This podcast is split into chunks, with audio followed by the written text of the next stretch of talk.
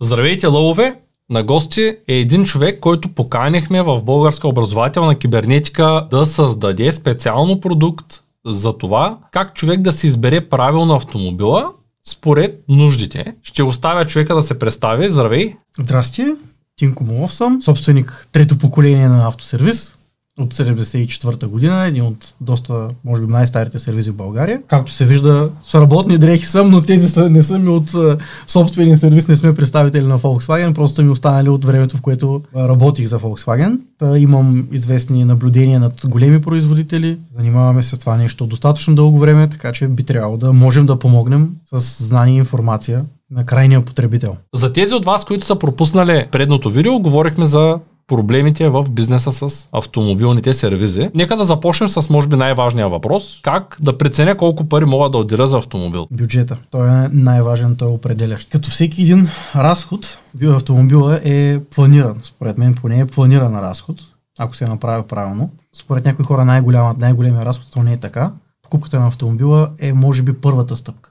Ти наскоро сам беше изправен пред този етап, покупката и знаеш, че след това отидаха немалка сума по поддръжката. Следователно, зависимост от ценовия клас на автомобила, поддръжката може да бъде 50% от стоеността, може да бъде 10% от стоеността, може да бъде и 5% от стоеността на самия автомобил. Така че определенето на бюджет за автомобила трябва да стане на база на приходите на това, какво може да бъде отделено не само за закупуването му, а и за следващите след, веднага след закупуването му допълнителни разходи. Дали ще има нужда от прехвърляне, дали ще има нужда от някакви обслужвания, дали ще има нужда от нов комплект гуми, дали ще има нужда от пребоядисване. Всичко това трябва да се калкулира в крайната формула на колко пари искам да дам за този автомобил. Нали, ако изкарвам на годишна база 50 000 лева, не е логично да си купувам автомобил за 100 000 лева, защото трябва да работя две години, да стоя две години без автомобил, ако нещо му се случи на този автомобил. Следователно, аз използвам една такава формула, че автомобила не трябва да струва повече от 6 месеца това, което мога да спечеля. Не да, не да, да, да спестя, а да спечеля. Тоест, ако на, на, на месец взимам по 2000 лева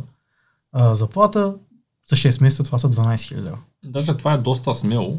Ами, да се надяваме, че ще изберем, ще, ще образуваме правилно а, публиката и ще си изберат адекватен автомобил и могат да си позволят с така по-смело, по-смело бюджетиране. Това е доста смело с 6 месеца, тъй като по правило аз знам, че най-добрият вариант е човек да си купува кола, която да, е, да не надхвърля дохода му за 3 месеца. Тоест това е, според мен, е златното правило. 3 месеца и въпреки всичко тя трябва да е съобразена и с още много неща. Тъй като, да кажем, ако е някой IT специалист и той за 3 месеца печели 30 000 лева, той с тези 30 000 лева може да си купи 3 годишна дача, може да си купи 15 годишно BMW седмица. Разходите за поддръжка обаче, защо да не си купя аз BMW седмица, ами да си купя 3 годишен Volkswagen или 5 годишен Volkswagen, ако имам 30-40 хиляди лева, ти ще кажеш. Ами защото? Изглежда доста по-примамлива седмица. Да, от, факт. От, стария, доста от новия Volkswagen. Доста по-добре ще бъдеш прият публично, ако пристигнеш с, е, с 15 годишна... 10 годишна да кажем, ай за 40 хиляди лева може би ще се намери нещо 2012 да речем. Абсолютно да, може да се намери такъв автомобил. И оттам нататък започват проблемите с това. А, този автомобил сега в момента струва 34 хиляди примерно, а на времето е струва с една двойка отпред, т.е. 234 хиляди лева. Как така този автомобил, който е бил предназначен за клиенти от доста висок клас, които са можели да си позволят поддръжката му, как този автомобил е стигнал до такова ниво, че да може да си го позволи един работещ човек, който в принцип нали, доста трудно би, би, би, би успял да, да поддържа многото електроника, която е в а, този автомобил, въздушното окачване, което също може да се повреди по нашите иначе перфектни пътища. Доста фактори има, които свалят цената на този автомобил и ам, колкото е по-висок клас автомобила, толкова по-бързо му пада цената в интерес на истината. Първата година много често автомобилите бъдат близо 25%, една четвърт от цената си. Купуваш си чисто нов автомобил, след една година този същия автомобил, просто защото ти си бил собственик една година, вече е 24-5% надолу. До третата година цената пада на половина и едва след четвъртата година цената се стабилизира с годишна загуба от около 5-6% и това не са измислите, това са данни на ADAC, на Алианс и на други източници. Да, какво точно се случва с един такъв скъп автомобил? Ами много лесно. Купува го първия собственик, кара го известно време, колкото възнамерява да го кара именно една-две години и за по-новия модел, той изкупва по-новия модел, връща се обратно. Цената съответно е по-ниска, взима го човек с по-низки е, доходи, той го кара съответно още една-две години. Цената продължава да, да пада надолу Идва момента, в който този автомобил вече е на под 50% от а, цената си, т.е. минали са тези 5-6 години, но натрупали се доста разходи, купува го някой за примерно 70 хиляди лева, първия голям разход от 10-15 хиляди в сервиза и си казва, тая кола не е за мене, пускай на половин цена. Колата пада на 30-40 хиляди лева и идва при въпросния IT специалист, който си казва, аз тая кола ще я купя сега, ще я оставя в сервиза, те ще ми я обслужат, ще стоя там. Колко ще, ще излядат и ни масла и ни филтри, какво може па толкова да се обърка?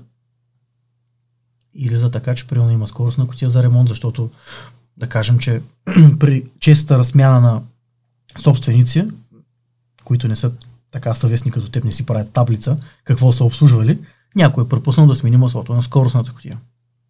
Супер. Сега имаме скоростна котия за ремонт. Или пък някой е пропуснал да обслужи а, активното окачване. Или пък някой е пропуснал да обслужи а, кормилната рейка. Все нещо се е случило, повредил се автомобила и от една инвестиция, то не смятам, че е инвестиция, но от една инвестиция от 30-40 хиляди уж за по-висок клас автомобил, уж за по-луксозен автомобил, това става едни хвърлени на вятъра пари, защото трябва да се вкарат поне още толкова, за да се възстанови състоянието, в което уж взимаме автомобила. И едногодишния голф на има няма 20-30 хиляди километра, изведнъж става по-адекватното решение. А вие какво мислите? Дали е редно човек да купува новата кола среден клас или по-скоро е добре да си купим по-скъпата кола? Напишете това в коментарите, ударите един парец нагоре. Как точно да преценим какви са нашите нужди? Тъй като BMW 7 серия на фона на Golf, това са две съвсем различни коли. Абе, аз не бих предпочел голфа с ентусиазъм пред BMW-то, но ако може да си позволя да поддържам BMW-то. Но моите, моите фактори за избиране на автомобил са какво искам да правя с този автомобил конкретно. Масово хората а, гледат на автомобила като превоз от точка А до точка Б, в което няма нищо грешно и лошо. А, въпросът е, добре, окей, ние ще се возим в този автомобил, ма колко души ще сме? Ако съм глава на 4 члено семейство, имам две деца, аз трябва да, да, трябва първо да, да поставя седалки за тези деца, които са сигурни. Изофикс система, важно е да го има. Тази, това е една от екстрите, които за модерните автомобили е важно да го има. Мисля, че след 2007-2008 година, дори може би по-рано още, изофикса е задължителен, а някои марки го предлагат и на предните седалки. Тоест, за какво ще го ползвам да се транспортирам семейството, колко члено е това семейство, колко често ми се налага да пътувам с всички членове на семейството и съответно налага ли се да имаме един единствен автомобил, който да обслужва всички тези а, нужди. Нужда от голям багажник, нужда от много пространство за децата, кожения салон при деца е за предпочитане, защото се поддържа по-лесно. Това са все фактори. Какво ще рече Isofix система? Isofix система е система за надежно и бързо монтиране на детски столчета към, директно към шасито на автомобила. По този начин, не с защипване през колана, което е сравнително несигурно, поне по моите виждания. По този начин столчето, в което детето се фиксира като състезател с 5 точков колан, е директно свързано с шасито. Mm-hmm. Каквото и да стане, детето е обезопасено вътре в автомобила. Е, тия повечето хора, дори като имат такава система, не я ползват. Ами защото е малко по-трудно, може би. Трябва да разбереш метода на закачане. Не, в интерес на истината, това са едни малки кукички, П-образни кукички, които са на задната седалка са между основата за седалищните части и гърба. Там в тази снатка има и кукички, които са скрити, дори не се виждат. Но в момента, в който се бръкне с ръка, могат да се напипат и много лесно може да се защипе столчето. По този начин столчето е... Забелязвам, че масово хората си варят колана, дори и при новите автомобили. Това не знам, ти забелязал ли си го? Как го сече наблюденията? Не съм обръщал внимание, защото за мен е по-важно сигурността и наблягам на изофикс системите, дори доста от клиентите с малки деца гледам да ги съветвам. Да ги ползват. Да ги ползват. Какво друго трябва да се вземе предвид, освен нашите нужди? Защото те нуждите, а, ако ти трябва да кажем автомобил, който да те превозва с двете ти деца, ами, можеш сериозно да се замислиш между лек автомобил, някой си казва, аз ще си купя комби, или пък джип, или пък SUV, да, или пък, или пък MPV. Е, тая всяка кола може да, почти всяка кола може да качи две деца отзад. Факт абсолютен. Въпросът е, че трябва да се даде равносметката, че а, един джип ще има значително по-голям разход на автомобил. Кой е втория най-голям разход след закупуването на автомобил? Ами това, което ежедневно правим, зареждането на гориво. Нали, прекрасно е да си вземеш а, джип, защото е по-висок и се чувстваш по-сигурен, но е доказано, че автомобилите с висок център на тежестта в екстремна ситуация далеч не са по-стабилни от, тези, от някое комби, което е с пълен багажник, с а, куфари и детски принадлежности. Тоест, ам, съществува тази иллюзия, че купувайки си голям автомобил, той е по-сигурен. Не е точно така, зависи от ситуацията. Да, по-тежки автомобил има повече метал в него, може да абсорбира повече кинетична енергия при самия сблъсък, и това е, това е голяма част от фактора сигурност. Висока позиция на шофьора. Да, уж виждаш повече, но реално... И той има преди, че и при удар все пак влиза отдолу, не сте на едно ниво. Да, но това е, ще, това е в ущърп на другия, на участващия в, в катастрофата. Сега в крайна сметка никой не скупува автомобил за да пази другия, но джиповете като цяло са и по, по-неблагоприятни за пешеходците, за приудар при, при пешеходец. Да, пазиш себе си, обаче... Обаче не, не толкова другите. Въпреки, че това с динамичния тест, който а, споменах, избягването на лос, както се тества в а, NCAP 5 Star, тестовете, а, високите автомобили тенден, тенденциозно имат по-ниска скорост на, на избягване, т.е. на маневреност. При скорост от 70 км в час имат по-голяма тенденция да се преопитат. Тоест, ако успееш да отреагираш, по-добре да не е джип. Точно така. Обаче, ако не успееш да отреагираш, по-добре да си бил джипа по-добре е да си бил в джипа, освен ако не почне да се търкаляш. Тогава пак не е окей. Okay. Добре, т.е. как избираме колата? Джипа знаем, че разхода за гориво е голям. Най- най-често те са и 4 по 4, оттам разхода се вдига допълнително. А 4 по 4 вдига ли сигурността на автомобила? Пасивната, активната сигурност, да. Има активна и пасивна. Пасивната е когато вече си в катастрофа. Тоест масата. Това е пасивна сигурност. Това, са, това е airbag, това е колана, това са усилените конзоли в автомобила, това е Space а, на Audi, начин на изграждане на карусериите. Това е пасивната сигурност. Ти вече си в катастрофата. Активната е какво можеш да направиш, за да я предотвратиш. Това са системите от типа ABS. Това е система против, против блокиране на, на колелата. Много често катастрофите могат да бъдат избегнати, ако просто се завърти волана и се избегне препятствието. Съвсем скоро ми се случи да имам происшествие, паднах с мотор и грешката беше изцяло моя. Аз просто не гледах там, къде трябва да отида, аз гледах там, където си мислех, че ще падне и това се случи, аз паднах. Много често при самите катастрофи а, грешката идва в това, че ние виждаме, че ще има контакт и се концентрираме точно върху това къде ще бъде сблъсъка. Натискаме спирачките и ще спрем, ще спрем, ще спрем, а то не е така. Нали, в много голям процент от ситуациите, ако се работи адекватно с спирачката и с волана може да бъде избегната, избегнато самия удар. Затова антиблокираща система, система за стабилност ESP, Traction Control е по-скоро за излизане от ситуации нали, при а, хлъзгав път. Не е задължително, Traction Control не помага за, за активната сигурност. М- модерните автомобили вече имат адаптивен круиз контрол с следение на разстоянието до предния автомобил според мен това е екстра, която на един концентриран водач не му е нужна, но модерно е обществото. Все повече неща правим докато шофираме. Ако можем да си помогнем с такава система, която да внимава вместо нас, докато ние извършваме някакви други задачи, плюс е определено. При мен, аз виждам, че новата ми кола го има. Тоест тя следи предните автомобили. Точно така, да. Първо изпищява, а после почва да намаля, накрая даже изпира. Точно така. Сама спира. Това е Active Cruise Control Follow to Stop. Да, това е някаква функция към Distronic Plus. Точно така. Такава допълнителна. Въпреки, че на тестовите е много странно, но бях гледал тестове на определени километри се издъмва. Правят тест с, да кажем, с 30 км, 40, 50, 60, нали, качва се един човек и се прави, че се цъга и пускат един кашон на пътя, който Точно е това е проблема. Точно това е проблема, че пред него има кашон. Рефлектирането на, понеже работят с радар на... Тоест, ако е лека кола, това ще спре. Да.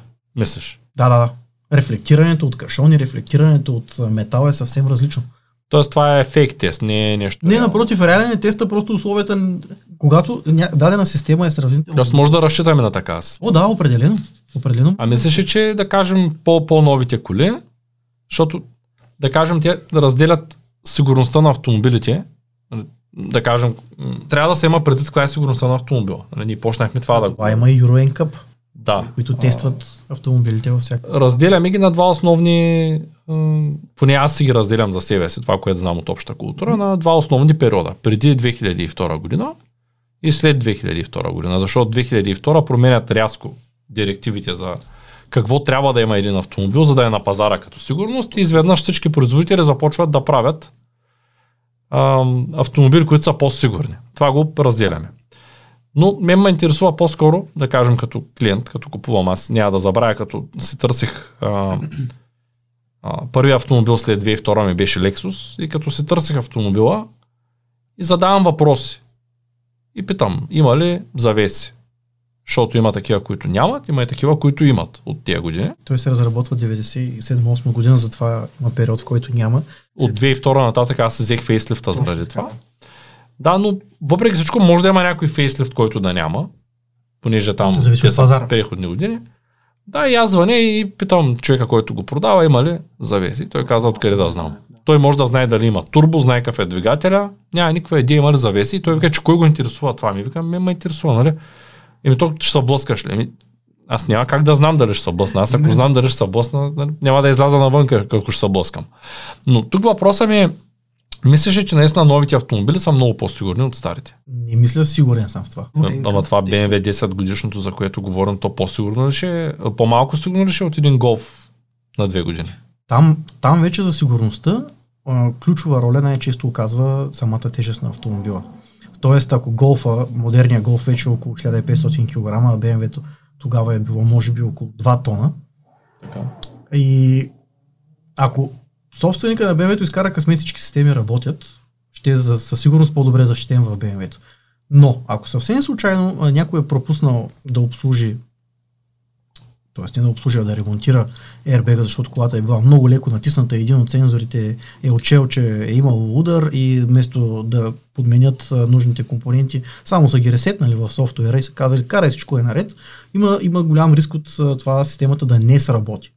Следователно, един, един автомобил второупотребен, който отиваме да го купим, виждаме, че нещо свети на таблото и продавача ни уверява така сигурно, че абе, те лампичка, като се изтрие с диагностиката, ще изчезне, няма да се появи никога повече.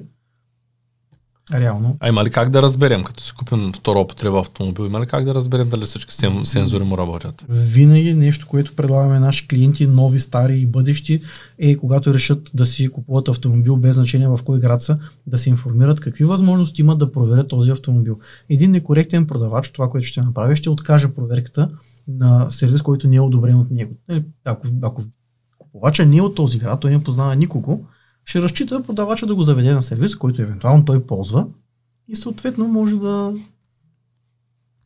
да има някаква договорка, нали, автомобила да бъде представен като много добър. Затова винаги съветваме клиентите да си закарат автомобила на независим, дори ако може на лицензиран сервис за конкретната марка, да проверят всичко, да проверят сервизна история, просто да се подготвят. Да се подготвят за конкретния автомобил, да се информират, било то по форуми, било то по сервизни бюлетини, има ги достъпни са за, за широката публичност сервизните бюлетини, какви са проблемите на конкретния модел и съответно да знаят какво да питат, когато отидат в сервиза. Сервизната история е нещо много важно. Ти сам знаеш, том сам си правиш сервизна история на база на, на табличка с въвеждане на кога, какво, колко ми е струвало. Това е изключително важно за поддръжката на един автомобил, за му, дъл- дългосрочната му стабилност на, на стойността и за сигурността. Сигурността се постига с качеството се постига с контрол. А сигурността е качество. Добре, какво друго трябва да знаем? Стигам до извода, че ако караш 10 годишна висок клас кола, е ако добре направена, т.е. здрава, е даже по-сигурна, отколкото ниския клас на по-новите. Факт, да. Факт абсолютен. Също така консумира по-малко, ако е лека кола, отколкото джип и е по-лесно за избягване на разни ПТП-та. И ако има новите системи, добре, мислиш ли, че той е Distronic Plus, дето го имам да кажем в моята кола, въпреки че е 10 годишна, той ще работи, да кажем, по по-малко адекватно, отколкото на последните модели. Със сигурност има подобрения софтуерни и хардуерни с промяна на частотата на радара, с промяна на детайлността, с учитане на, на самия... Разликата дали е фрапантна?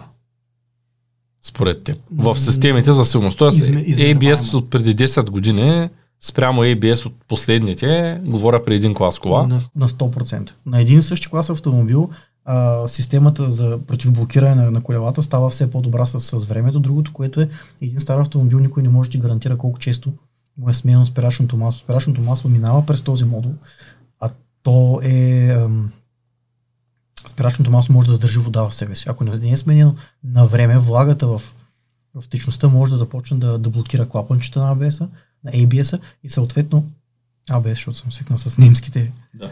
ам, немските абревиатури, може да задържи клапанчета на ABS-а и съответно да има едно колело, което да блокира и другите да сработят. Това може да доведе до много леко увличане на автомобила. Следователно, един нов автомобил, който примерно едно или две, е едно или две годишен, той със сигурност има по-добре работещ ABS от стар автомобил. Другото, което е, на стария автомобил шанса този автомобил все още е с оригиналните си джанти, с оригиналните си гуми, е доста минимален. А ABS-а използва тези, тези параметри, за да изчисли точно кога е момента на приплъзване. Има един а, процент на, на приплъзване на гумата, който все още имаш сцепление, но гумата е почти блокирала. Това е така наречения правило за 12% слип. Тоест 12% може да е разликата между скоростта на, на автомобила, на гумата и на, и, на, на общото движение, при което гумата все още да има сцепление с асфалта. И ABS, и ABS се движи точно в този прозорец. Максималното спиране, докато все още имаме контрол над волана. Защото в момента, в който гумата блокира и почне да се стурка, където и да въртиш, тя колата не си променя посоката. Добре, т.е. стигам до извода, че все пак, ако искаме да сме в по-сигурна кола, то трябва да е от една страна по-висок клас, защото по-високия клас винаги е по-сигурен. Да. И от друга страна трябва да е сравнително по-нова, ако можем да се позволим по-нова. Кое е по-важно, да е по-висок клас или да е по-нова според теб? М. Да кажем, имаме, имаме един бюджет от а, средносъческия човек в България, да кажем, може да се позволи кола за 10 000 ля. Така, аз така си го мисля. Нали? Ако средната работна е 1200, то на година са 100, т.е. да са 12-15 хиляди лева, да кажем, и средносъческия човек в България, ако взема 12-15 хиляди лева, може би даже и 10 хиляди са много, но да кажем до 10 хиляди лева автомобил. Ами ако изключим всички останали фактори и, и сигурността е приоритет номер едно, то със сигурност по-високия клас автомобил, било той по-стар, ще бъде по-здрав. Но пак говорим с е тази, с, е тази граница 2002 година. По-добре да си купиш примерно а- Audi A6 от 2006 година, отколкото Ford Focus примерно от 2010, защото в сблъсък A6 ще бъде доста по-здрава. По-тежка е, класа е по... Факт. И най-вероятно тя, тая Но- шестица, тя ако има някакви проблеми с дачите, то ще ги пише на таблото, ние ще ги Точно видим. Така, точно така. Има ли все пак вероятност, нали, сега, то винаги има вероятност, но има ли вероятност да можем да проверим дали всичко е изрядно по тези системи? Защото знам, слагат се предявления, където са гърмели, ребеци и такива неща. Ами освен с сервизна история, Така. и с компютърна диагностика, като компютърната диагностика е сравнително ограничена в това какво може да види. На мен са ми казвали, че могат и компютъра да ми префлашнат, така че да не се виждат грешки. Естествено, да. То това е една от причините, днеска като идваш насам, да те помоля да вземеш диагностика, да не смъкнеш файла, така ще видим ако има нещо. нали? Абсолютно. А иначе дали са видяли в сервиза, като съм я купувал? Ако това е направено. Ако използват същата диагностика, която и аз, най-вероятно не са видели най-вероятно са видели. Не, не знам до какво. Тоест, оригинална е диагностиката, ама това помага ли ни? Истинска диагностика. Ако е направено професионално, колата има удар, е направено професионално, т.е. софтуера на, на модула е бил а, сменен така, че да прикрива фактите, никакъв шанс. И е сложено едно съпротивление на RBG и всичко приключва. То не е точно съпротивление, филтър Да, е, имам предвид, че е сложено... частотен филтър е, да. Да, Ако се байпасира airbag Единственият вариант да видиш дали имаш airbag е да разгубиш. Или Това, да... е по, това е по-лесният вариант. По-трудният е да се ушиеш в някой дърво и да разбереш, че да. вече е късно. Тоест се оказа, че те понеже могат да не изложат, трябва да гледаме много внимателно. Точно така, да се следи купето дали има някакви следи от удари. Добре, стигаме до извода, че ако можем да си позволим по-нова и по-голяма кола, винаги е по-добре. Да, Добре. И джипа пази по-добре нас. да, факт. Но, пак казвам, ако изключим всички останали фактори, а масово, а, той това е целта на този курс, как да спестим пари от автомобила. А, масово се гледат неща като разхода, колко ще ми харчи, колко ще ми бъде поддръжката. Би трябвало да се гледат тези неща. Колко ще ми харчи, колко ще бъде поддръжката, за да не се купуват автомобили, които надхвърлят бюджета неколкократно. Бюджета за закупуване е надхвърлен неколкократно от бюджета за ремонтиране и поддръжка. Добре, какво е другото, което трябва да, да вземем предвид? типове задвижване. Това е може би едно от най-важните неща, естествено. Дали искаме автомобила да бъде, т.е. какво означава дали искаме, дали би, би, би било най-разумно за нашия бюджет автомобила да е с дизелово гориво, да е с бензин, да е с газова система, да е хибрид, да е изцяло електрически. Всичко това е от изключително голямо значение и един от най-важните фактори за това кой тип двигател точно да изберем е какво планираме ние да правим с този автомобил. Нали, ако планираме всеки уикенд да се закачваме ремаркето и да транспортираме, примерно имаме състезателен кон, който трябва да отиде до, до полигона и да се тренира с него, избора на малолитражен бензинов двигател не е много адекватно. Но пък ако планираме да караме предимно на къси разстояния в града и да, да, да няма работа, работа на двигателя по-дълга от 20-30 минути, то един дизел е тотално неадекватен за, за, такава апликация, за такъв, за такъв начин на ползване. Следователно, редно е да се направим равносметка, окей, колко километра смятаме да минаваме на година, а, колко от тези километри смятаме да минаваме за месец, за седмица, как ще ги разпределим от понеделник до петък, защото ако караме една кола всеки ден, на къси разстояния, както казах, там дори, дори може да се замислим за плагин хибрид, може да замислим за електрически автомобил, ако няма да минаваме го за колко големи разстояния, ако имаме опция този автомобил да го зареждаме от собствена фотоволтаична система или домашни условия на нощната тарифа, където цената в момента е доста атрактивна. Всичко това е фактор, който трябва да бъде калкулиран. Обаче, ако възнамеряваме да пътуваме предимно на дълги разстояния, да товарим автомобила, там един дизелов двигател на дълги разстояния с товар е значително по-ефективен. Дизел е по дефиниция 15-20% по-ефективен от, от, от бензина. Самия процес на горение е по-ефективен. Там следващия фактор, който трябва да се калкулира е, че а, дизел, дизеловото гориво е с 11,5% повече калории от бензина. Тоест за литър ни получаваме повече енергия. Плюс това, че това въпросното, този въпросния начин на, на работа, дизеловия агрегат е и по-ефективен, оказва се, че един дизелов двигател съвсем спокойно може да харчи 5 на 100 и при същите условия един еквивалентен по мощност бензинов двигател ще дава разход от 7-8 на 100. Съответно опцията трябва да си калкулираме опцията. Искаме ли да сложим газова система? Този двигател способен ли е да я понесе? Първоначалната инвестиция от газовата система, разпръсната върху целия експлуатационен живот на една газова система, експлуатацион... обща газова система, експлуатационния живот, може би около 130-140 хиляди километра. Мислиш ли? Мисля, да. Смятам. Моите автомобили до сега повече са били. Аз реално съм нямал автомобил на, на, на, на, на дизел, но съм имал автомобил, който е каран само на бензин. Повече са били с газови уредби и съм минал без абсолютно никакви проблеми 70-80 хиляди километра. После почват проблемите. Ами след това е редно да се проверят инжекторите, т.е. в пръскачите. Аз ще дам пример с а, моята E-класа. Да. Моята Е-класа се я купих с тук що сложена газова на 160 хиляди километра беше. Колата ми беше на 160 хиляди. Сега е на близо 300, 294 хиляди. Преди 2-3 хиляди километра, значи 130 хиляди километра е минала, точно както ти казваш. За пореден път хорих в сервиза да ми обслужат газовата уредба. За пореден път ги попитах няма ли най-после смените нещо, освен филтърче. И а това беше преди, извинявам се, преди 10 км се случи това, нали, няма да смените, казаха ми не, всичко работи. И тая зима точно преди да свърши, два-три пъти колата ми светва чека на мотора, бе мирише на газ и така нататък. И се оказа, че залепва единия инжектор. Инжектор, да. Съвсем нормално. След което отидах и ги попитаха ми, няма ли вече да сменим нещо? Ето, вижте, залепва, два пъти залепна за една седмица. И тогава ми казаха в сервиза ми, ще изкара още и ние сега ще направим инжекторите да тръгват по-рано, нали, там още откъце на бензин. И аз как добре, вижте колко им дават на тези инжектори. И те в сервиза ми казаха, а, тя ми е Ланди Ренцо. Системата казаха ми, според италианците, на 50 000 км трябва да направим ревизия на, на рейката. А, и аз казвам, добре, значи моята кола е на, нали, това, този е проблем, дето предния път го обсъдихме, за че майстора не ще да сменя, защото да. по навик клиента па не ще да плаща. Да, да, факт. И и аз им казвам, ми тя вече си изживява живота тази система. И те казаха, да, ама 400 лева. Викам, добре, аз не въпитам за цената, аз въпитам няма ли най-после смените нещо.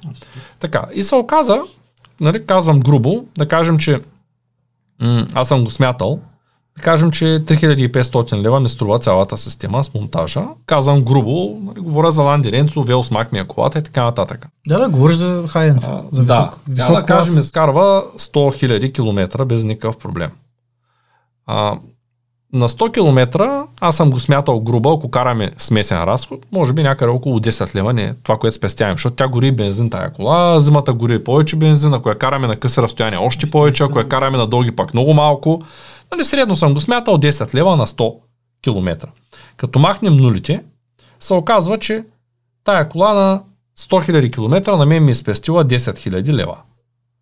Нали, грубо говоря, 10 лева на 100, нали, така излиза. Така, много сме. 10 000 лева. От нея, като изваря 3500 лева, тогава се оказва, че 6500 лева аз съм спестил. печалба, да. Карал съм колата 5 години, което означава, че аз за 100 000 км, ако съм ги минал за 5 години, ако минавам 20 000 на година, аз ще спестя грубо 6500. След това ще трябва да дам там. Филтрите не ги смятам 30 лева на знам. Редно е да ги смяташ, защото те са допълнителни и са извън. Са Добре, извън имам 100 лева филтри, 4-500 лева рейка, нали, там това, онова, това е 600 лева. И аз се оказа, че печеля, да кажем, т.е. спестявам около 1200-300 лева на година. От това, че имам газова уредба. Колата ми е струвала, като я купих, струваше 13 000 лева. Това означава, че аз 10% от стоеността на колата на година Се възстановяваш само от факта, че имам газова уредба. Има и недостатъци. А, по-рисково е, защото може да почне да пуска газ от някъде, евентуално да стане проблем. малко вероятно. Нещо ми за, заема багажника, т.е. малко Да, по-некомфортно е- е. е- Газовата тежи допълнително. Това е един от основните. Имам резервно гориво, ако стане нещо с бензиновата помпа, ще запаля на газ. Тоест има и плюсове. Но, ако разиграем същия сценарий, да речем с S-класата ми, която аз я купих с газова уредба, мислях си да не се слагам газ. Съвсем сериозно. Точно защото сметнах това като съотношение. Тя горе-долу пак ще спестя 10-15 лева, защото е на газ. Обаче тук, понеже колата вече струва 50 хиляди, а не 13 хиляди, тези 1000 лева от 50 хиляди лева вече са 2% от стоеността Да, на колата. И тук аз се задавам въпроса, има ли смисъл заради 2% от стоеността на колата годишно, аз да се занимавам с газови, с евентуално миришащи маркучи, с нещо, което ми заема в багажника, с потенциални проблеми, тя вече има повече електроника, има неща по двигателя, които са доста по-скъпи и могат да се износват случат. факт. Износват Натварва окачването на автомобила, Да. тампони, пружини и така нататък. Да, и тук вече възниква въпроса, философския въпрос. Има ли смисъл човек, ако си купи, да кажем, е сега знам, че Infinity имат модели 2018-19, които са по 50-60 хиляди лева. Имам приятел, който сега се търси такова. Има ли смисъл човек, ако си купува 2019 Infinity за 60 хиляди лева, да му сложи газова, за да спестява 1% и половина от себестойността на колата годишно, ако минава 20 хиляди км. Или това е по-скоро ала бала. Как, как ти звучи на тебе? Ти сам, си, ти сам си правил калкулациите и си напълно ясно, че да, определено има плюс от това да караш на газ и той плюс е изцяло финансов. И следващия момент се задаваш въпрос, нали, ако можеш да си позволиш, изчислено е, че можеш финансово да си позволиш да си купиш тази кола, Да. то нада, нада ли ти е проблем да си платиш по, по 100 лева на месец, Точно така. като караш кола за 60 хиляди, Точно ами 100 така. лева на Да. месец. И при положение, че когато не работят бензиновите инжектори, те се влушават. Всички си мислят, аз съм го оставя там на рафта, то нищо му няма. Не, не е така. Когато един бензинов инжектор не работи, той става по-зле. Добре, какво друго разваля тая газова? Като говорим за економия, нали, как да спестим пари, какво друго разваля газовата? Защото един Opel Red струва 3-4 хиляди лева, ако газовата ми спестява 1000 лева на година, им че супер, аз за 5 години ще изкарам колкото струва колата. Тогава има 100% смисъл. Факт, абсолютно. Но в случая при по-скъпите коли, които са по-модерни, какво се случва? Ми автомобили с директно впръскване. Примерно там системата първо, че е доста по-скъпа, защото този инжектор, който е в цилиндъра, нали, стандартните автомобили, впръскат в смукателния колектор, смесва се гориво въздух, обяснява го много грубо. Не, нека тях да ги изключим, защото те с директното те горят и газ и бензин, там е много Точно скъпо така, самата система. Да кажем тия, които все още там боли стават. много повече. Там боли много повече, когато ти изгори примерно един бензинов инжектор с директно Добре, какво може да стане при тая, която не е с директно? Ами има автомобили, които, поне миналия път мисля, че го констатирахме, колкото по-модерен става един автомобил, толкова по-строги а, изисквания за вредни емисии трябва да, да изпълва той. Следователно, за да го изпълва това нещо, този автомобил, този двигател, трябва да е доста по-прецизно а, изработен, по-малки луфтове, масла, маслата стават доста по, по-редки и също време, от друга страна, пък цената на пазара трябва да е, да, да е конкурентна. Идва един много тънък момент, в който примерно 90-те години а, фактора за презастраховане на даден компонент беше 3 или 4. В момента фактора за презастраховане, така са изчислени автомобилите, че със сигурност да си изкарат гаранционния период. И оттам нататък какво става? А вече ги мислят счетоводители, а не Точно така. инженери. А, да, да, да. Моята дипломна работа беше на една тема, която не знам дали е редно да споменавам това нещо, да, да не стигам до въобще на Volkswagen, но ам, резултатите от моя дипломна работа ще да премахнат един компонент от а, системите на Volkswagen, който коства 25 евроцента на автомобил. на двигател. Само, че Volkswagen произвежда 10 милиона от този двигател. До такава степен инвестираха се доста крупни суми да се достигне до а, изводите, които успях да заключа в дипломата работа, за да разберем, че този компонент може да мине без него, без да натварваме излишно катализатора в рамките на гаранцията. Какво се случва след гаранцията, никой не проверява. Та, една газова система, първото, което е гъста, е с а, по-ниска калоричност от бензина, следователно влиза повече газ, следователно процеса на горение в, в, в самия цилиндър се променя, температурата се променя, натварването на двигателя се променя. Сма, смазването на клапаните и измиването на, на маслените пари от клапаните при газова система изчезва, няма го. Този ефект на, на смазване го няма, защото горивото е съвсем друго, то е сухо. То е в течна фаза и се изпарява благодарение на изпарителя, за да може да се смеси по-добре с въздушната маса. Тоест самия процес на смес, образуване и на, и на горение е различен. Впрочем, доста успешно се монтират вече газови системи и на дизелови двигатели, където има осезаемо, осезаемо подобрение в разхода и в мощността. Тоест Но... а, има рискови за колата, когато сме с газ? Определено. Аз може би не съм виждал, защото цял живот карам на газ и до сега проблем съм нямал. Ами, защото до сега си карам предимно автомобили, които са 2005, 6, 7 година, където нали, все още се използват старите стандарти за из... Двигателите на тези автомобили са разработени. Е, той новия ми не е ли пак с стария стандарт? Той пак не е с директно впръскване. Не е с директно впръскване, но двигател е доста по-модерен. Тоест там може би ще имам проблеми. Да се надяваме, че няма да имаш проблеми, съмнявам се. В смисъл има, има наблюдение вече на този двигател, следващите поне 150-200 км. Автомобилът е на много малко километри. Но това е фактор, който всеки един купувач трябва а, трябва да, да, да, да съблюдава. Добре, т.е. километрите ги гледаме като нещо да, много важно. Абсолютно. Особено ако могат да се докажат. Абсолютно. И също са важни какви са тези километри. Давам веднага пример. Ако си купиш едно такси берлинско, което също е нали, Мерцедес, и той е на 300 000 км, за мен би било проблем. Обаче ако си купя фирмена кола, пак Мерцедес, която е карана между Берлин и Мюнхен и е на 300 000 км, разстоянието е 800 км, а, тази кола е карана само на дълги разстояния. Ако запалиш един двигател, има, двигател, имали сме такива тестове. Включва се един двигател, става се да работи на постоянно работи, постоянна температура и се из, измерва износването след примерно 10 000 работни часа, което е изключително много. Да. Ми, тя температурата няма променливи, няма нещо, което... Няма какво да износи двигателя, защото няма да се загрява, да се охлажда. Няма загряване, охлажда, няма промяна на, на, на, на, на луфтове, на разстояние вътре в самия двигател, няма толкова триене. Защото когато се постигне оптималната работна температура на маслото, триенето намаля значително. Да. Тоест, изключително важно е, ама аз си купих кола на 120 000 реални километра от Швейцария. Прекрасно. Там държавата е малка, карат предимно на къси разстояние. Ма тя 25 е годишна. Ага, т.е. имало е много, много цикли на... Хиляди пъти е хорал някой до магазина. Да, палена е студена, гориво се е наливало ей така вътре в този двигател, измивало е маслени. То не е ли обратния, обратния вариант също да е много кофти? Да кажем да ти е 10 годишна колата, ама да е на 30 000 км. Това не е ли пак много пагубно за колата? Това означава, че е стояла, че не е палена дълго време, всичко е стояло сухо в блока, има, голямата има част. Има плюсове и минуси при автомобил, който, е, който, си, е, който си е минал километрите преди на, на дълги разстояния. А, там страда шасито, вибрациите. Ако автомобил е от висок клас, примерно да кажем BMW 5 серия, Mercedes E-класа, това шаси е предвидено за такива натварвания. Обаче ако си вземеш голф, който е брамчал 350-400 хиляди км в рамките на 10 години, тая карусерия вече е поела толкова много вибрации, че може би има някакво умарене. Един от много елементарните начини, по който аз тествам а, автомобил преди да го закупя е, качвам едното колело на, на бордюр, примерно 10-15 см, отварям всички врати. Или, примерно, както шофираме, тръгвам да се качвам по някоя рампа.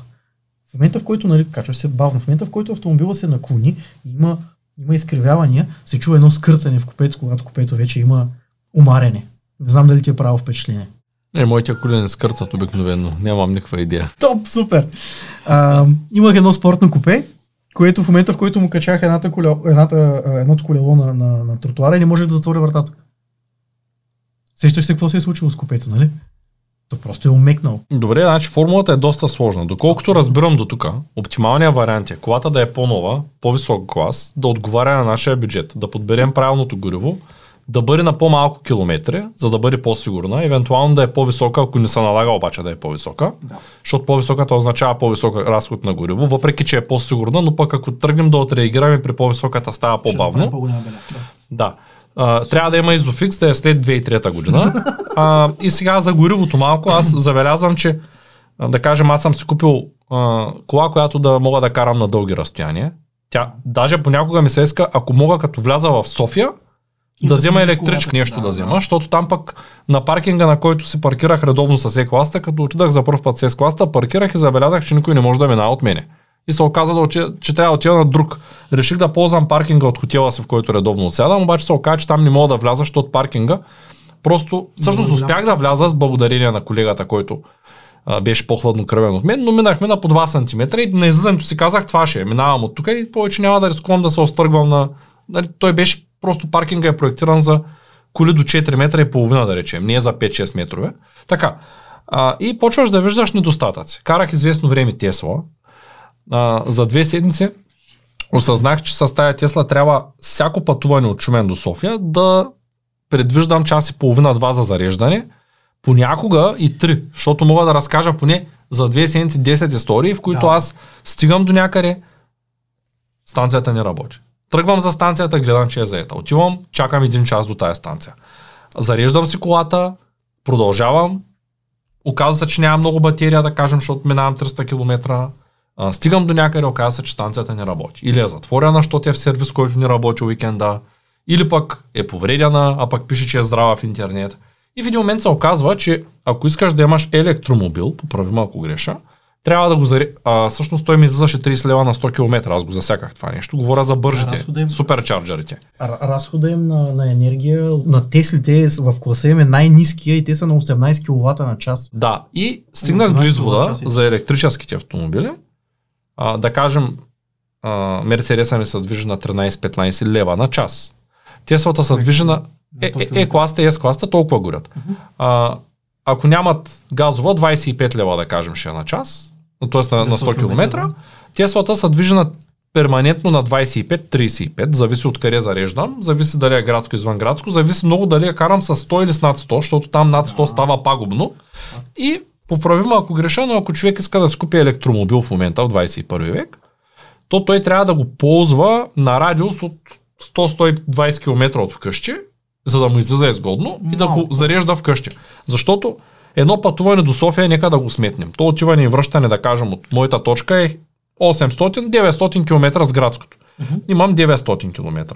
От които само първите, ако нямам в София къде да зареждаме по пътя, само първите 200 км аз карам на ефтиното гориво. Тоест 200 км карам на, да кажем, 3 лева на 100. По- повече може да... Добре, 300 ще мина, добре, ма 300 ти не може. можеш да го изчислиш с точно, защото като се връщаш, нали, трябва много точно да го изчислиш и да караш постоянно на границите последните 15%, което мене не ме Да, устройва. да, да, има, има риск Но- и е доста притеснително. Да, и имаме 300, да кажем с една дизелова кола, която колко гори един средностатистически дизел, BMW 5, правилно, някаква нормална. А, веднага ще ти кажа, изкарал съм статистиката, разхода на гориво за последните 15 години за дизеловите автомобили, мисля, че беше средния разход, мисля, че беше 5,7 на, а, на извънградско, това е по АДАЦ. 6 нафта, колко струва един литър нафта? В момента никога не съм зареждал, мисля, че е на около 2,60, мисля, че на около 2,55-8. Добре, ако го сметнем 6 литра на 2,50, идва 14 ля. Да, На газ пак идва 14 ля. Добре, на бензин, да. да. кажем, идва пак такъв клас кола, 15-16 лева, да кажем. Идва, може би Тя ще кажа, че 17, 2 7 на 3 ля 100 повече. Града, Така, бензина е 2 и, и той е 2,50. ако електрическата, да кажем, я ползвам за дълго, там 300 км са ми 10 лева. 300 км с разход от а, 20 кВт са ти, са ти 60 кВт. 60 60 кВт на, на битов ток са ми 10 лева. Добре, айде 15. Нощна тарифа ли? Да, да, те всички зареждат на нощна. Такива. нощната е 12 стотинки в момента на киловатт. Добре, 60 на 12, колко аз казах 10 лева, добре, колко идва? Ай, 10 10 лева. лева, Ай, може да се грубо 10 зарежда лева. малко и през деня. Да, Добре. да, да, грубо го 10 лева, обаче ти имаш още 600 км, които идват по 25 лева на 100.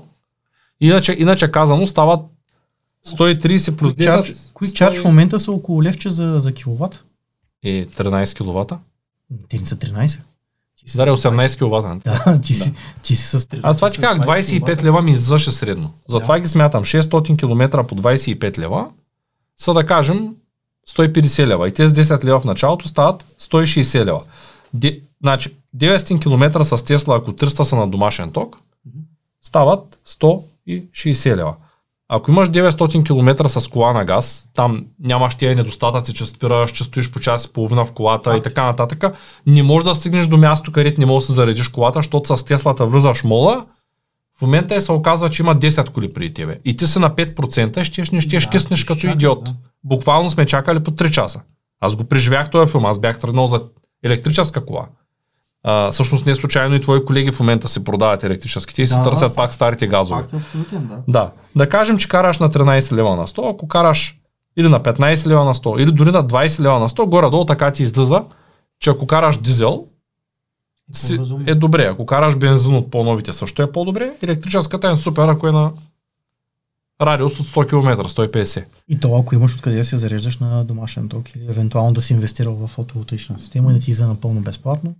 Или плагин хибрида. Плагин хибрида е Добре, това ще я питам. решение. Следващия ми въпрос. Какво, какво ще кажеш за тия плагин хибриди? Ами- Как ти изглеждат? Имам, имам конкретен пример с личния автомобил на баща ми. Той караше определена марка с определен двигател V6, който си му беше така доста интензивен разход за гориво, въпреки че беше на газ.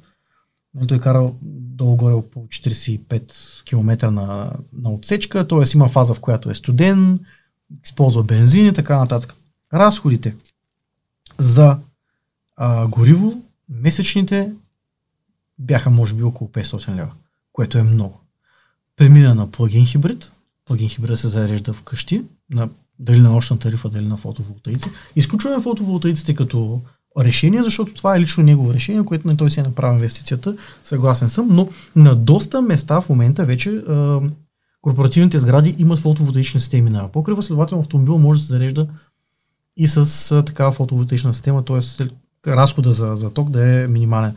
Та, този плагин хибрид конкретно преминава без проблеми 60 км изцяло на ток, т.е. на него едната му отсечка е абсолютно безплатна, дозарежда баща ми в сервиза и се връща обратно. Да, индустриалният тока за индустрията е значително по-скъп от домашния, т.е. ако може да се я зарежда вкъщи, пътуването му ще да паднат буквално до, до, до жълти стотинки на месец. И от време на време, там на 2-3 месеца, слага по няколко литра бензин и си я кара извън града. Но този човек няма проблеми с... Аз тръгвам от... Сега тръгвам за София, защото окей, свърши ми тока е там на магистралата, тък малко преди Шумен. Минавам си на бензин, продължавам стигам си в Велико Търново. Да, обаче си. пък обслужва и бензинов двигател. Докато факт. ако Бензинов само с електрическа, там нямаш масла, нямаш... Нищо ще- нямаш. Напротив, на електрически автомобил те имат също пак зависи какъв точно електрически автомобил. Но за конкретния колега да се върнем, който сега се продава електричката, той също сменя масла на електрически автомобил. Редуктора. Теслата имат ли масла? А, не. не Защото знам, че там е тази кола, която я бях взел да я карам временно, Не, тя е близо на 400 хиляди и няма никакви ремонти по нищо. Тя просто караш. Факт е, там по-често има проблеми с а, електрически компоненти, с а, Дръжки са, чупят. е. дръжки, спойлери, поради ниско предвид, че няма масла, няма Да, антифриз. но пък има охладител. Има охладителна течност, как да няма? Има охладителна течност, батерии трябва да бъдат кондиционирани. Едно от най- сложните неща в изграждането на един електрически автомобил е да управляваш адекватно батерията.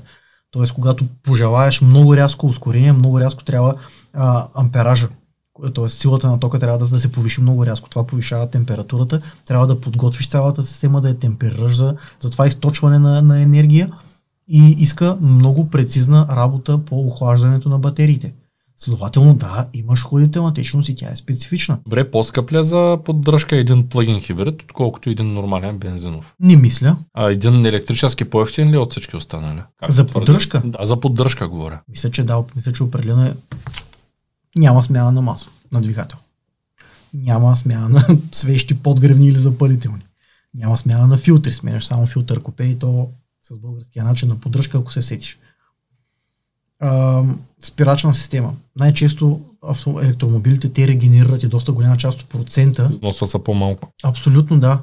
Аз съм виждал автомобилите, как сам каза, Тесла на по 340 км, те на котките още дисковете се ръждя, защото не се ползват. Чисто нови. Да, факт. Е, тая Тесла между другото е на 400 хиляди с оригинални дискове. Факт е, че те използват други материали за дисковете и доста по-високо качествени материали, за да могат да издържат по Но пък доста нискокачествен интериор имат. Абсолютно. Ужасно. да. Направо си като на пластмасов а, стол. С извинение. Съвет, да, да, факт е. Един съвет за хората, които искат да проверят качеството на автомобила, който възнамеряват да купят качеството на изработката.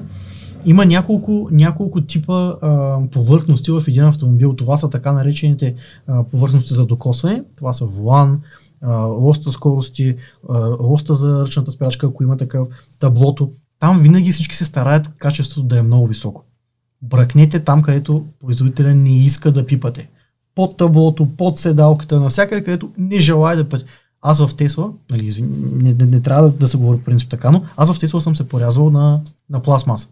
Има и други автомобили, които на местата за не, не предназначени за допир имат остри ръбове, но конкретно тогава на ИА Франкфурт 2016 година бръкнах под седалката и пред той, за който а, презентираше Теслата, се порязах. И това нали, не, не е от най-добрите реклами. Следете си за контрола, контрола на качество. Най-добрият контрол на качество става точно на места, където производителя не очаква. Добре, нека да попитаме все пак зрителите, вие какъв автомобил, да видим кой е останал а, в подкаста. Вие какъв автомобил ползвате? Напишете дизел, бензин, газ. Какво е основното гориво на вашия автомобил? Или пък ток. Защо не ток? Може би има доста хора с електромобили. Аз поне познавам доста вече. Също щях да те питаме за сезонните гуми. Виждам, че доста хора вече ползват сезон, всесезонни Всесезонни гуми, гуми, тъй като в България се оказа, че нямаме много зима. Ами, според мен не е адекватно. А, температура на асфалта над 14-15 градуса води до експоненциално високо износване на зимната гума.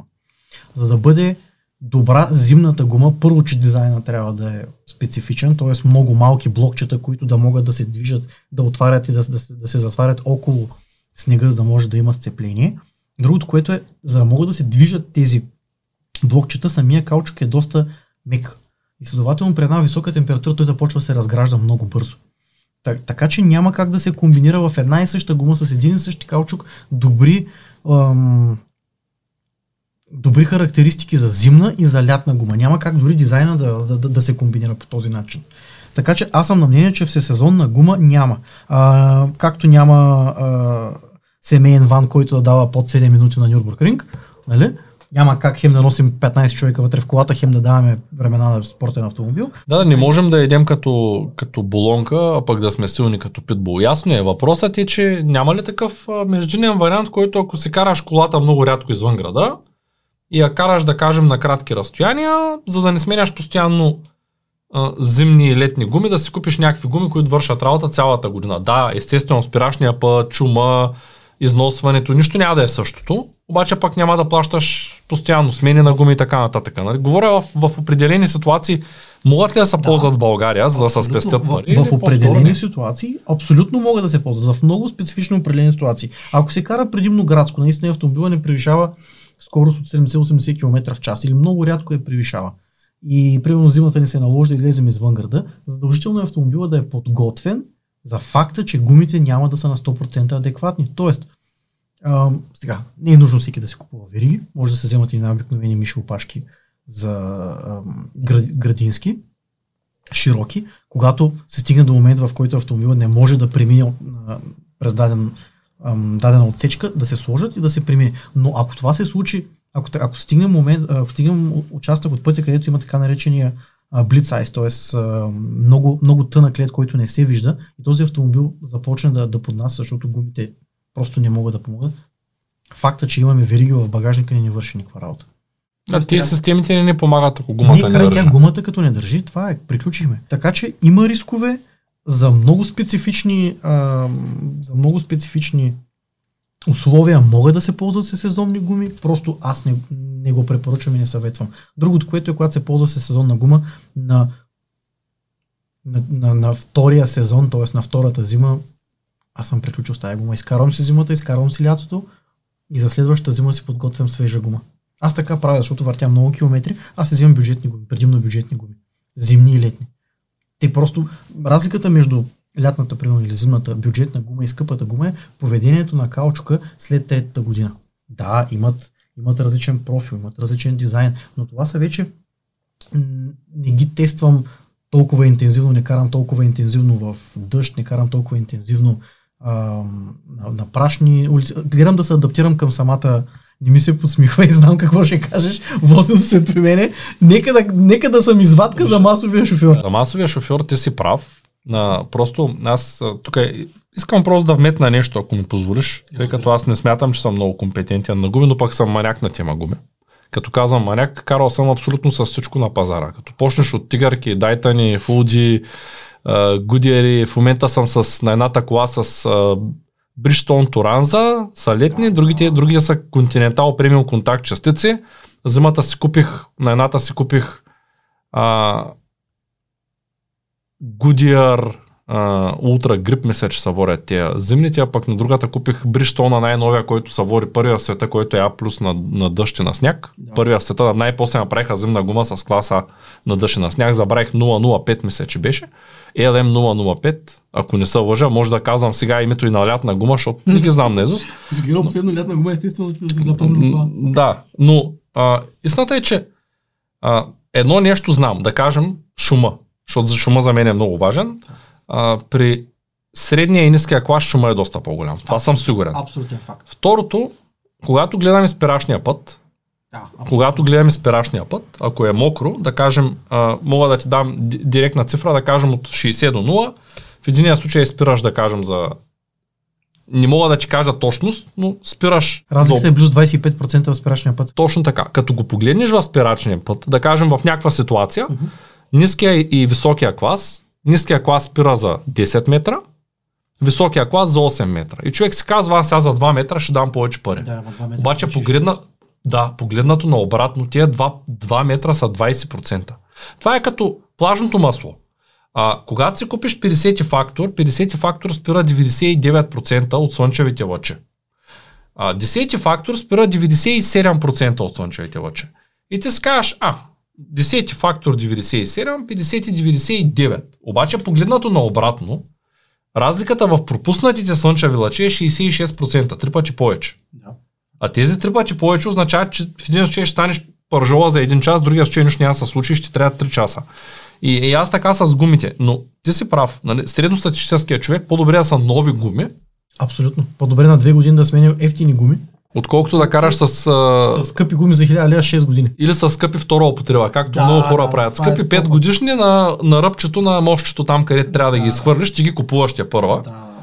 Добре. Така наречените повусликове. Да, тъй като ние много сме, нали, аз имам, а, факт е, че всички приятели, които са с, а, занимават с сервизи, всички мои приятели, които имат сервизи и при които хора, ме съветват да си купувам средния клас гуми. И винаги ми казват, не си давай парите за Continental, за марката. Винаги ми казват, купи си така както ти кажеш, по-бюджетен вариант. Повечето, повечето големи производители вече имат дъщерни фирми, които се стремят да покрият точно този по-низкия клас. Там се предлага примерно модел, който е с дизайн на две години, променят се някои от съставките. Каучка на... не е същия. Не. Това казвам, променят се някои от съставките, каучка не е същия. И когато държиш на сигурността, нямаш друг избор. Получаваш това, за което плащаш. Но когато бюджета е основна, основният драйв, основната причина да си избереш, т.е. основният фактор да си избереш даден модел, по-добре новата гума. По-добре ефтина гума всеки две години, отколкото... А не са ли по-често криви тези нови гуми, които са ефтини? Случва се, да. Защото ти имаш машина в Добрич да, такава, която никъде няма. Сканираме кривината на гумата и нали, една крива гума, една неправилно транспортирана гума, те се транспортират и така на рибекоз вътре в контейнерите. И знаеш, че тези, които идват от Азия, те голяма част идват от Азия, пътуват по 2-3 месеца. Нали, имаме току-що доставени гуми, които са DOT 0102 примерно. Тоест първа седмица на втори месец. А ги получаваме май месец. Тоест те са пътували 3 месеца и са стояли ей така. На, на пресен каучук, на пресни нишки вътре вече са премина масово към нейлонови. Тя се изкривява гумата и такава гума може да доведе до дърпане в страни, до вибрации, до тресене. Но това не е, не е фактор. В смисъл и, и високите класове и високи. О, да, със сигурност. Аз съм имал криви нови гуми. Няма да забравя, Мишелин си бях купил, които бяха криви. И ги продадах на втория месец. Малко, малко не ми харесват. Нали? Просто не можах да се разбера с Мишелина, затова никога не съм си купувал повече, въпреки че като говорим за сезонни, тези, които са ми климат контрол, мисля, че им са води модела, ги дават най-добрите все сезони. Никога не бих си купил все сезонни. Това е като да си едновременно висок и нисък или Да, дебел да, и слаб. Нали? Аз, за мен също е много странно. Няма как да се получи. Ако иска човек да, да си купи гума, която да е мека и да държи на сняг и на лед, то няма как да е едновременно и твърде да държи на, на слънчево и Не, на... тя ще е прекрасна първия сезон. И после край. После тази гума, като си е изпекала вече лятото за зимата, няма какво да се случи с нея. Няма как да ти бъде отпълно. Можеш ли да ми дадеш детайлна информация? Как мислиш да структурираш курса, колко време ще продължи, какви са основните теми, които са засегнат? Естествено, няма как да имаш графика преди да е готов, но така за хората, които се интересуват. Искаме да ограмотим курсистите ни как да си изберат правилно автомобила, да ги ограмотим до степен, до която могат да говорят а, адекватно с а, сервиза, с който искат да, да им поддържа автомобила, как да си изберат правилно сервиза, който иска да им поддържа автомобила, да ги ограмотим кои са важните неща за поддръжка, къде могат да спестят пари, къде е нежелателно да спестяват пари, скъсявайки малко а, пътя, т.е. избирайки по-ефтини, по-низко бюджетни части. Да, и аз съм подготвил, понеже обичам модификациите, съм подготвил една последна част на, на, на курса, как тези, които са по-сръчни и имат по-голямо желание, могат да модифицират автомобила си така, че да се опитат да намалят разхода на автомобила, поне извън града. Това, това със сигурност е, е достижимо. Та, долу-горе такива са стъпките, които сме предприели за ограмотяването на курсистите в, в този курс. Не знам дали ще им бъде интересно. Сигурен съм. Е, който се запише, ще му бъде интересно. Никой няма да се запише от без да му е, но а, колко време мислиш, че ще продължи едно такова обучение? Колко може да е като продължителност? Ами, ние днес се опитахме да говорим по една десета. Имахме 15 въпроса, а те бяха долу-горе на една десета от целия курс и ни отне Един час. да. Повече. и половината от това не можахме да го коментираме. Ами, може би около 10 на, 10 на лекции може би ще успеем да съберем. Тоест, а, 2-3 месеца ще бъде. Като продължителност, може би. Да, да. Два месеца, два месеца и половина трябва, трябва, трябва да успеем да, да натрупаме достатъчно знания, за да може след курса потенциалният купувач да си избере правилния автомобил за себе си. Да може да се избере и правилните консумативи. Точно така. И правилния сервис. Да знае на какво да разчита, какво да, за какво да внимава, с какво може да бъде. Аз съм се записал и тук един друг въпрос, който може би си наясно с него. Какво може да ми кажеш, тъй като знаем, че не малко хора си купуват коли на изплащане? Аз от обща култура и във времето, в което се бях така огледал за автомобили, научих, че да кажем електрическите автомобили имат по-ниска, по-нисък процент оскъпяване. Но ти какво можеш да ми кажеш за оперативния лизинг на автомобиля? Оперативния лизинг, това е предимно за фирми, фирмите го ползват. Лошото при оперативния лизинг е, че ти взимаш един автомобил, който реално плащаш за експлуатацията му. И когато изтече този оперативен лизинг, имаш опцията да си го откупиш на останалата му стойност. И да си остане, а, да си остане за, за фирмата. Като има условия, които трябва да се прочитат много внимателно в договора, защото имаме клиенти, които са, са станали собственици на автомобил, след като, са били, като е бил оперативен лизинг за една или за две години, нямам конкретен спомен. И тези собственици на фирма в момента са пред дилемата дали да си продадат автомобила почти на безценица или да инвестират доста голяма сума в ремонт на двигателя. Защо?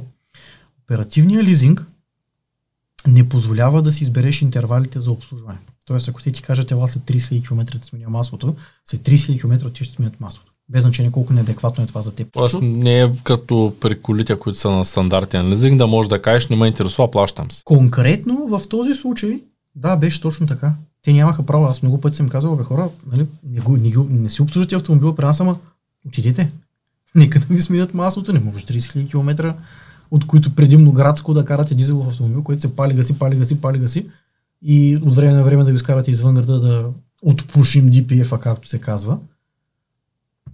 Най-малкото, което е честа регенерация, която се прекъсва, на DPF-а води до доливане на нафта в маслото. Това е изключително неблагоприятно за със- съставките на маслото, за смазването на системата, дефектира им турбото поради тази причина, нередовна смяна на масло, а, не- нередовно изпълняване на регенерационния цикъл на DPF-а, което всяко едно започване на регенерация изисква впръскване на повече гориво за достигане на работна температура на DPF-а. Не всичкото това гориво, понеже се впръсква вече в изпускателния такт, сравнително към края на горението, голяма част от това гориво може да слезе долу в картера.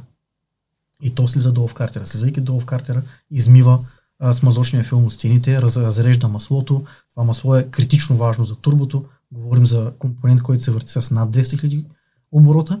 И между стационарните и въртящите се компоненти разликата е 15, 15 хилядни. 0.015 е числото за в милиметри говорим. 15 хиляди от милиметър. Просто ам, когато се взима оперативен лизинг или когато има някакви условия свързани с поддръжката на автомобила, нека се чете внимателно има ли значение колко често може да се обслужва автомобила по желание на клиента. Защото нещо толкова малко, като примерно за тези две години, а, ако два пъти по-често се сменяха маслото, цената е може би ще скочи с 2-3 хиляди. За 2-3 хиляди лева със сигурност няма да могат да се ремонтира двигателя, който сега им предстои. А другото, което се е случило, турбото се повреди, двигателя се повреди, DPF-а а, вече химически е приключил, защото се е препълнил. Той е филтър, това е DPF, дизел партикел филтър. Работил съм директно с фирма Фауреция, която е производител на голяма част от DPF-те за серийно, за серийно граждане. Не смея да рискувам да кажа 90%, но мисля, че там някъде е процента, а, които те произвеждат. Фауреция изказването им е как така ще си чистите филтъра. Като си купите филтър за автомобила въздушен, чистите ли го? Да, има перящи филтри такива, които са много добър апгрейд и са финансово по-изгодни дори. Аз карам с такива. Това е Каен филтър. Точно, ми, нека да споменаваме марки, но а, има една специфична, която започва с Р, която е желателно да не си я слагате, защото има доста често срещани проблеми. Ето може да ви покаже снимки. Аз мисля, че моя никога не беше сменен. Беше сложен преди, много преди да се внесе колата. Аз ти казах, че съм имал опит точно с тази марка, където за точно толкова време ще помоля колегите да покажат филтър, който продавача твърди, че е на 3000 км. Няма да казвам кой е продавача на колата. Реших да проверя в какво състояние са ти въздушните филтри. Ужасно.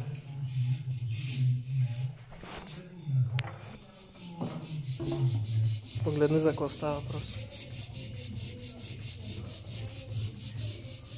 Вече се разпада и мотора почва да го засмуква. Другия е в същото състояние филтъра, дизеловия, т.е. филтър за твърди частици, вече има и бензинови такива, не е желателно да се почистват или поне да не се почистват по начина, който се прави масово, а именно с а, течности под налягане. Нали, той е предвиден през него да минават газове, а се измиват с вода отзад напред под много високо налягане и един от методите за качествено почистване, одобрен в Штатите, е с нагряване в пещ, около 700-800 градуса го изпичат, т.е. изгарят вътре горивото и го издухват с въздух, горещ въздух в обратна посока. Това се прави масово при тежкотоварните, при камионите. А, другия доста ефективен метод е с а, химикали, които катализират процеса на, на изгаряне вътре на, и на разграждане на натрупаното излишно гориво и самия DPF филтър се изчиства по този начин. Това върши работа до известно време. Но когато DPF филтъра си отиде, той е филтър, той е за смяна. Аз съм чувал, че има автомобили, които имат такава функция за самопочувстване. Вярно ли? Е Регенерационна функция, да, точно така. Регенерация на DPF-а. Не има функция, всички автомобили го имат това нещо. Но когато един чисто нов DPF, ако работи добре, той се регенера долу-горе на около 400 450 км. На всеки 400 450 км той си пуска процедура по регенерация. Ако тази процедура се прекъсне, а, той продължава да се запълва и, и надхвърля едно ниво, което стиг, стигне ли се един определен грамаж или едно определено запълване на DPF, това е нереверсивно, не може да се обърне този процес. И представи си, че си е карал 400 км извън градско, влизаш вкъщи, даваш ключовете на жена си и тя отиде да пазарува напред-назад из града. Пали да си, пали да си, пали да си. Тази регенерация и да иска не може да се осъществи. И ако навъртиш на 50-60 км в града, света лампичката, отиваш на сервис, прави се принудителна регенерация, която е значително по-тежка от стандартната. Всичко, което е по-интензивно, т.е. с по-голяма температурна амплитуда, то води до износване на материала. Да. И съкръщава живота на DPF. Разбрам. А, какво значение има съхранението на автомобила за неговото дългосрочно експлуатиране? Тъй като ти ми каза, че моят автомобил е тотално грешно експлуатиран, моите автомобили стоят пред пред вратата, тъй като ми е най-лесно, качвам се и заминавам. Факт, абсолютен факт. А, аз съм от едно друго поколение и друг тип мая, които за нас автомобила е... Ние сме ентусиасти, ние си харесваме автомобилите, да ги пазим. То и аз си харесвам автомобилите. Факт, Факт. Но защо да не го оставя на автомобила паркинга от среща? Да, но ти не гледаш на автомобила като, като, инвести, като инвестиция. За теб автомобила е първо студио, второ а, комфортен превоз, трето е мобилност, коя- която ти държиш изключително много и не на последно място и финансите са важни. А, ако си оставиш автомобила навън, редовно, особено ако си така край морето има доста чайки, шанса лака ти да пострада първо от високата температура. Виждал си автомобили внесени от Италия. Той им личи отдалеко или от Калифорния. Факта е, че няма никаква ръжда, но също факта е, че лака е под всякаква критика.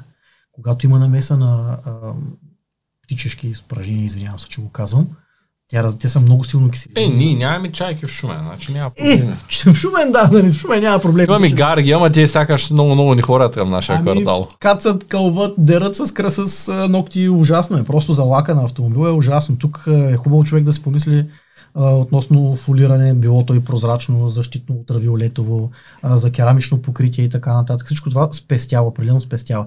Но ако автомобилът е планиран да не се а, задържа при този собственик повече от 5-6 години, да, може би не е разумно. Следващия да му мисли, както обичаме да казваме. Добре, т.е. съхранението трябва да е в гараж. Желателно е заради температурните амплитуди. Най-малкото, което е заради температурните амплитуди. Модерните автомобили, нали, по-малко се вижда при по-старите, но направи, примерно, едно хубаво сравнение на високия клас автомобили Mercedes, BMW, Audi от началото средата на 90-те. Не знам дали ти прави впечатление, не си в тези среди, но изключително много проблеми имат с компютрите. И като погледнеш автомобил отвън, то, се- то се обяснява защо. Отвън изглежда ужасно, като, като лак. Това означава, че този автомобил масово е стоял навън. Много големи температурни разлики, особено а, зиме, лете, особено сутрин, вечер. Това, тази, тази температурна разлика води до отделяне на конденс вътре в електрониката. С времето този конденс, нали, ние говорим за 5-10 години, ние говорим за над 15 години. Отделянето на този конденс вътре в самата електроника на даден момент ще доведе до късо съединение или до, до укъсяване на дадени кръчета или ам, корозия. Като цяло конденза, където и да е било, не е окей. Дори в двигателя конденза от топло и студено води до скъсяване живота на маслото, защото образува сулфати. Така че температурните разлики не са окей за автомобила. Най-малкото, което е пред блока, утре другия някой комшия ще реши да си, да си хвърли буклука през терасата и ще надере колата, просто защото му е паднал буклук. И нали има застраховка. Супер. А за лака има бояджия. Супер. Те боядисват точно така по същите методи, както автомобила се разглобява целия, потапя се във ваната, изкарва се. Нали, виждал си произ- производство. И ние обаче пък като сметнеш колко пъти трябва на ден да влизаш да излизаш от гаража, колко време а, губиш, а, още повече че аз забелязвам масово хора, които имат автомобил за 5000 лева и са си купили гараж за 40 000 лева, за да могат да сложат автомобила за 5, нали, което са съвсем, за мен това е съвсем неоправдано. Е, ма ти пък си другата крайност. Имаш автомобил, който сега струва много след 10 години, ако е запазен, ще струва още повече. Така, Факт. сигурно. Да, и, и, и ти го неглижираш. И не искам да губя време в това да ходя до гаража. Точно така, да. Да. да. И ми, такъв съм се. Ето, Ще трябва да го продавам като не гаража на автомобил. Точно така, да. Впрочем, а, разглеждам ли си обяви в Германия, особено пък на премиум автомобилите? А, конкретно с мой приятел разглеждаме Porsche 911 и неговия извод беше, «Ма тя разликата е по 3-4 хиляди евро в цената, само защото бил гаражен автомобил. Да, така е. Колко ти струва едно пребоядисване? Ами да, то като се замислиш, така е факт. Сега си представи, че някои от модулите по, по това Porsche са изгорели и трябва да ги смениш. В най-добрия случай ще намериш втора употреба. Ами кодировката, ами а, синхронизирането, ами обучението на този модул. А, да, то наистина е за по-разумно да си купя гаражен автомобил. Така е. Както и за по-разумно да платиш 5000 лева повече за автомобил, който има пълна сервизна история. Или 10 000 лева повече, си купиш автомобил на 100 000 км, вместо такъв на 300. Факт. Факт. После Това, излиза скъпо това с многото километри и с лошата Абсолютно поддръжка така, и без сервизната история. Абсолютно е така. Другото, един тънък момент, който мисля да го запазя за курса, но ще го споделя така. Да. Ам, масово, закупуването на нов автомобил е смятано поне от мен за грешка, защото ти го плащаш на пълната себестойност и след една година той струва с, както казахме, 25-30% надолу. До третата, четвърта година той вече е 50% надолу.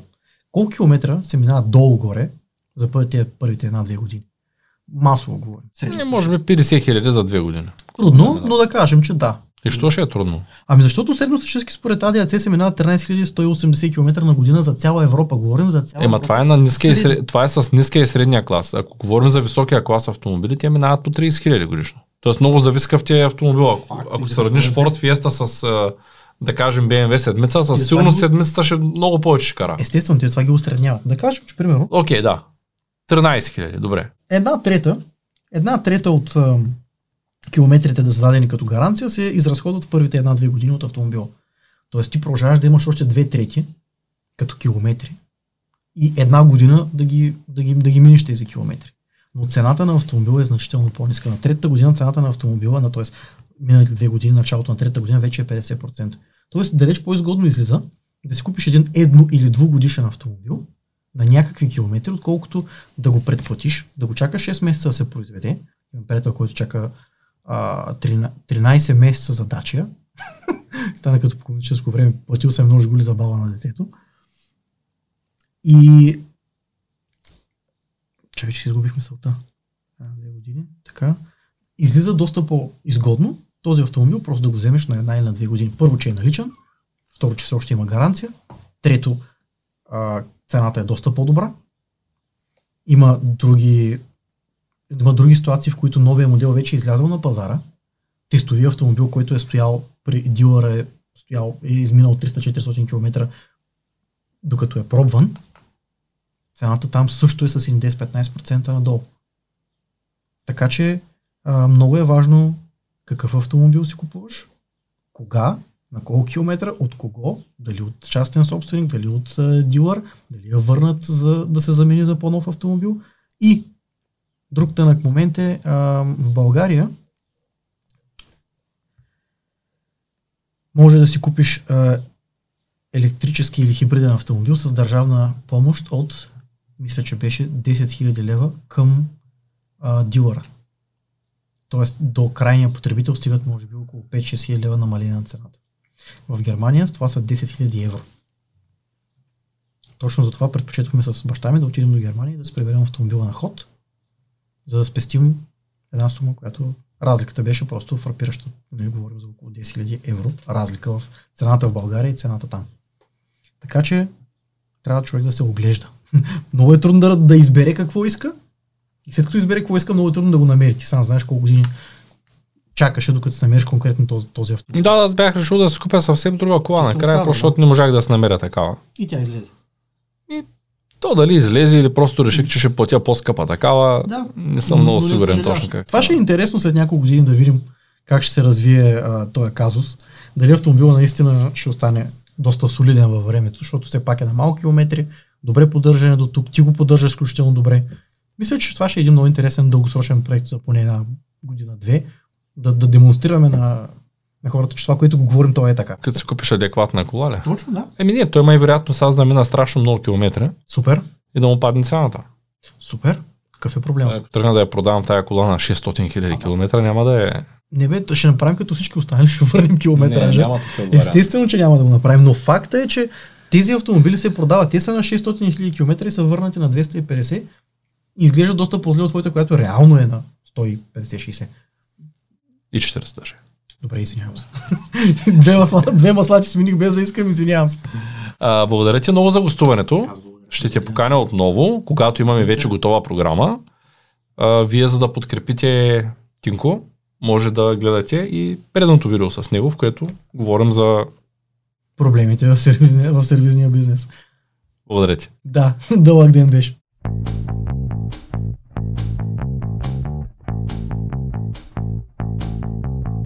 Това е От нула до успех. Твоят подкаст за бизнес и развитие. С мен Цветан Радушев.